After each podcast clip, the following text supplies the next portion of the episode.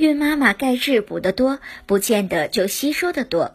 有时孕妈妈补充了钙质之后，宝宝生下来之后还是缺钙，这是因为什么呢？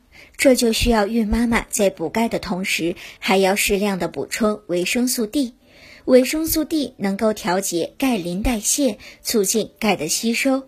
人体获得维生素 D 有两种方式，一是服用富含维生素 D 的保健品以及食物，比如鱼肝油、动物肝脏等；二是通过晒太阳的方式在体内合成。有了足够的维生素 D， 孕妈妈每天摄取的钙质才能够得到有效的吸收和利用。但是维生素 D 的摄取量并不是越多越好，服用过多的维生素 D 会引起食欲减退、乏力、心律不齐等副作用。